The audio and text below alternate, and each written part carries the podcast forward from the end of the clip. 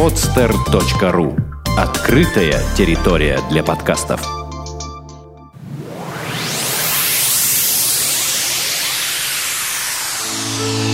Подкаст о людях. За чашкой чая. Доброе время суток вам всем! В студии Николай Турубар и Петр Васильевич Меркурьев Мирхольд. В этом подкасте мы поговорим о самом Петре Васильевиче. Вернее, он сам вам расскажет о себе. Ну, так сложилось в жизни, что я родился великим. Знаешь, у Шекспира в «12 ночи» одни родятся великими, другие достигают величия, третьим величие жалуются. Так вот, я родился великим, вполне естественно, потому что у меня слишком великие родители. Конечно, родиться во время войны – это тоже, это подвиг моей мамы был, понимаете, родился я в 43-м году, значит, зачат был в 42-м. Это при том, что у нас была уже огромная семья, и в 42-м, если помните, еще не было Сталинградской битвы. То есть какой же был оптимизм у моих родителей, которые решили, что для счастья им не хватает сына. Дочери были, а вот сына не было. И родился я. Так что отсюда продиктована и дальнейшая моя жизнь. Это э, судьба, я не верю в то, что там говорят, кто-то вот чего-то достигает и как-то. Нет, надо просто жить. Надо жить, и тебя судьба поведет. Повела она меня тоже таким образом. Начиная с самого детства про меня говорили, что я не жилец потому что у меня было огромное количество болезней с самого детства, с рождения буквально. То, что я не просто выжил, а жил, вымахал вот метр девяносто ростом, то, что уже больше 45 лет я нахожусь в одной весовой категории, никогда в жизни не занимался спортом, никогда в жизни не соблюдал никаких диет, а когда недавно нашел рубашку, в котором в 22 года я дирижировал диплом в малом зале Московской консерватории, дипломную программу. Я ее надел, и было впечатление, что вот если бы она не была совсем старенькая, не расползалась, то было бы впечатление, что это куплена совсем недавно для меня рубашка, потому что и в плечах, и в рукавах, и в груди она была такой же. То есть я могу сказать так, что я не менялся на протяжении всей своей жизни. Я просто жил. Вот и все. Так получилось, что получил музыкальное образование. Музыка – это был тоже какой-то неотвратимый элемент, правильно? Я думаю, да. Это как-то... Причем это шло само собой. Никто абсолютно... Не было такого, чтобы меня заставляли, чтобы я вот обязательно был звездным каким-нибудь. Нет, никто никогда. В кино я попал совершенно случайно. Меня взяли сниматься первый раз, когда мне было 16 лет. И это было абсолютно не связано ни с моей родословной, ни с чем. Вот просто, как говорится, увидели и взяли сниматься. И более того, ну хорошо, на, на Ленфильме это было, я снялся в этой роли. Дальше на Ленфильме меня как-то узнали. Но я очень скоро уехал в Москву. И в Москве меня никто не знал ни на Мосфильме, ни на студии Горького. Так надо же было такому случиться, что когда в 71 году, по-моему, снимался фильм «Мальчики», а я работал в хоровой студии «Пионерия», и музыкальный редактор попросил, чтобы я подготовил мальчика одного э, записать песню для фильма. Я подготовил этого мальчика, Gem Так вот, и должен был вести его на Мосфильм. Но э, э, режиссер фильма, и директор фильма, и композитор все решили приехать к нам в студию. Приехали они в железнодорожном на микроавтобусе, слушали этого мальчика, он довольно неплохо пел, но записывать они его не стали, потому что у него как раз началась мутация, и было слышно, что он, так сказать, уже...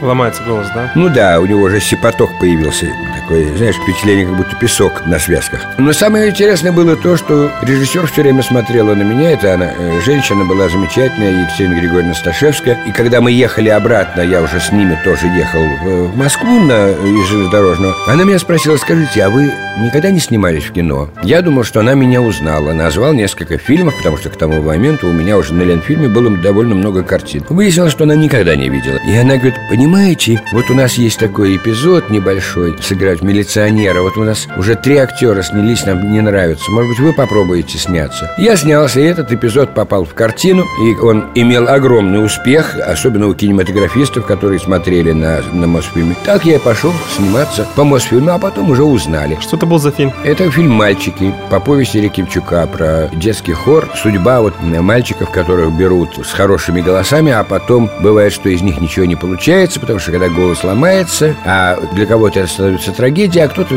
берет, идет в другую профессию, кто-то становится композитором, а кто-то идет вообще в инженер или куда-то, а некоторые ломаются у них судьба, потому что была надежда на какую-то... Ну, вот так у меня началось моя началась кино.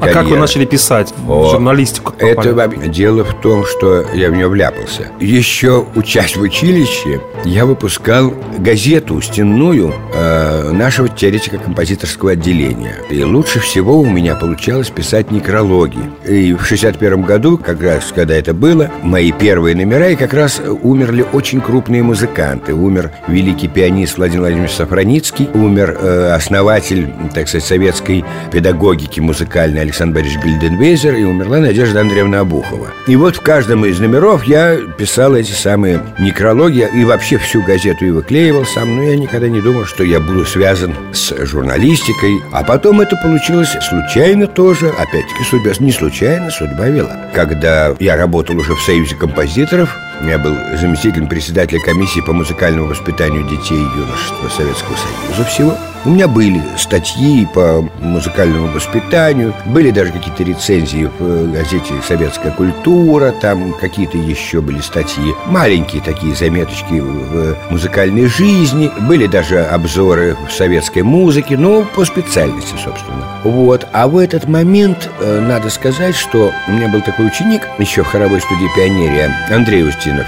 Он проявил себя именно как журналист. И как раз организовывалась газета при Союзе композиторов. А Андрей уже работал в журнале «Музыка в школе». Основатель этого журнала Кабалевский умер. Там работать стало неинтересно. И, как говорится, Андрея пригласили просто, ну, с подачи там моей. И еще у нас э, работал моим шефом был такой Борис Соломонович Дементман, который и сейчас работает в газете с нами в свои 80 лет. Вот, и Андрея туда пригласили в качестве корреспондента, но у газеты не было своего помещения, и, конечно, это все происходило у меня в кабинете. А потом Хренников решил выгнать предыдущую главную редакторшу, потому что она остановила, можно сказать, газету. И вот кого назначить было неясно, Андрея назначить было нельзя, потому что он не был членом Союза композиторов. И тогда мы решили сделать хитрый ход. Меня по совместительству с моей должностью председателя комиссии назначить как бы главным редактором газеты, Андрей будет моим заместителем, а потом,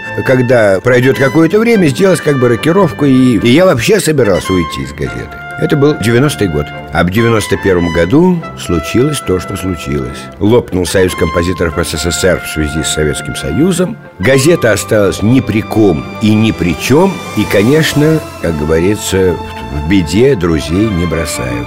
Но поскольку уже рокировка была сделана, а Андрей был главным редактором, а он фактически все равно он был, он разрабатывал и концепцию газеты, и все, а я как тащил какие-то технические вещи, потому что, ну, меня в Союзе композиторов все знали, я уже привык с типографией общаться и так далее. Но, само собой, разумеется, что у меня наступил момент, когда надо было писать почти каждый день. И вот тут уже мы, потому что газета у нас делала очень маленькое количество людей, как и сейчас ее делают. Поэтому все мы стали уже и жнец, и грец. И так уже прошло 17 лет.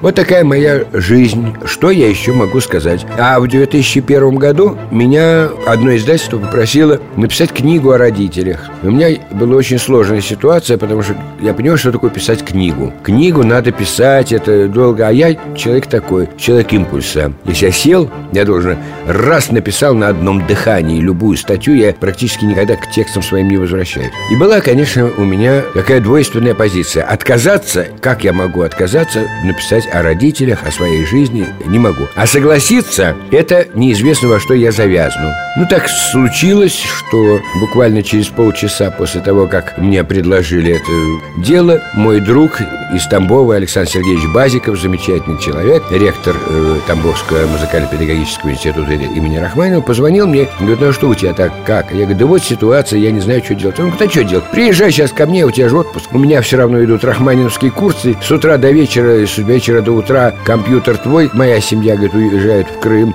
отдыхать. Сиди себе и работай. Я поехал, не имея никаких заготовок, только папины записные книжечки, в которых что-то было, думаю, ну, начну там расшифровывать его книжечки, что-то там вспомню. Приехал в первый день, я ничего не делал. На следующий день утром пошел прогуливать собаку. Чудный пудель, царство небесное, уже 15 лет прожил. Чарли, слепой уже был у Базикова. Вышел, иду, и вдруг у меня пошла фраза первая. Отца и мать не выбирают. Но предложи мне выбрать родителей около своих Остановился бы я и с завистью сказал Нет, эти не по мне, слишком хороши Я побежал срочно к компьютеру, сел а через 24 дня была готова книга от первого до последнего слова Она даже не редактировалась. Петр Васильевич, в скольких фильмах вы снялись, вы помните? Ну, кто-то подсчитал, по-моему, 93 или 94 А какая самая самый яркий, самый значимый для вас? Может быть, э, трудно быть богом? Вот сейчас такой очень раскрученный. Нет, для меня она никакая. Ну, вам не понравилось что? Как да нет, я... Сценарий? Да нет. Ну, расскажите про трудно быть богом. Это сейчас такая активная просто... Ребят, наоборот, вот про эту картину я ничего говорить не буду. Не нравится? Не, не в этом дело. А про, мне про нее нечего сказать. Вообще. А какие тогда самые яркие для вас картины? Картины? Где я снимался? Не знаю.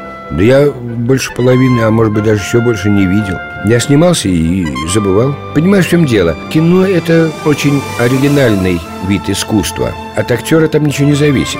Если в театре ты выходишь на сцену Взаимодействуешь и со зрителем, и с партнерами То в кино ты играешь каждый день там другой какой-то эпизодик. Вот сыграл ты его, и все И больше ты к нему не возвращаешься. Если звук писался вживую и больше звучания не было, то ты снялся и все, и у тебя его нету. И у меня получалось таким образом, что я практически и не видел большую часть своих фильмов. Иногда бывало, что даже разочаровывался. Я даже больше того скажу, я не люблю смотреть фильмы со своим участием, потому что здесь есть э, один момент. У меня хорошая память, и я все время помню процесс съемки.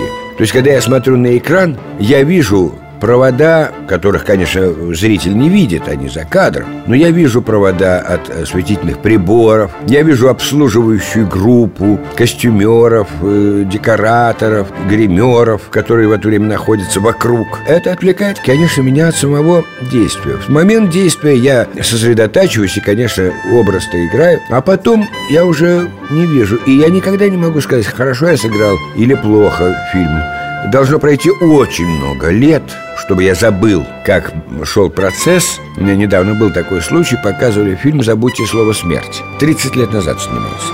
И я уже забыл процесс. И так смотрел и на себя так. Он хорошо играет. Не я хорошо играю, а он. То есть это уже не я. Конечно, есть вещи, которые остаются. Это остается, если работаешь с интересными людьми, с интересным ли режиссером, или там, может быть, интересный оператор, как люди, как э, личности, как видящий кадр, как э, работающие интересные, или вообще вот действительно общение с ними интересно, или актеры, партнеры. Тогда это, конечно, запоминается. Ну, это, наверное, они сражались за Родину. Не сказал бы так, чтобы в целом они сражались за Родину. В целом, нет. Там были колоссально интересные люди, личности. Прежде всего, Георгий Иванович Бурков, Юрий Владимирович Никулин, с которыми я много общался. Например, Шукшина, хоть я и видел каждый день там, но общались мы очень мало, он был, так сказать, не, нелюдим и общался очень мало с кем. А потом, вы знаете, не обязательно громкие имена и интересные люди – это идентично. Это совершенно не обязательно. Поэтому есть э, люди, которые не очень громкие, но страшно интересны. А вы никогда не пробовали себя в театре? Дело в том, что когда мои родители руководили курсом в театральном институте, особенно когда они руководили вечерним курсом, у меня бывало вечером время, я присутствовал почти на всех репетициях, и несколько раз мне даже пришлось сыграть спектакли. Я помню, я сыграл Петра в «Мещанах», потому что студент, который играл Петра, он, по-моему, тогда ногу сломал. А спектакль уже есть. А я всеми за сцену знаю, а тексты, у меня память хорошая, я помню наизусть всю пьесу. И играл прямо, как говорится, без репетиций. И таких случаев несколько бывало. Играл. Но дальше это не, не продолжилось. Да нет, ну я же занимался музыкой, занимался педагогикой, с детьми работал, как дирижер хора. Я очень много выступал как лектор-музыковед и в колонном зале Дома Союзов, и в разных в разных аудиториях рассказывал о музыке. То есть выход на публику был, но везде я говорил свои слова, а не выученные в пьесах. На сцене приятно, это, это конечно, мое, моя среда обитания, мой аквариум. Сделано в подкаст Рекордс.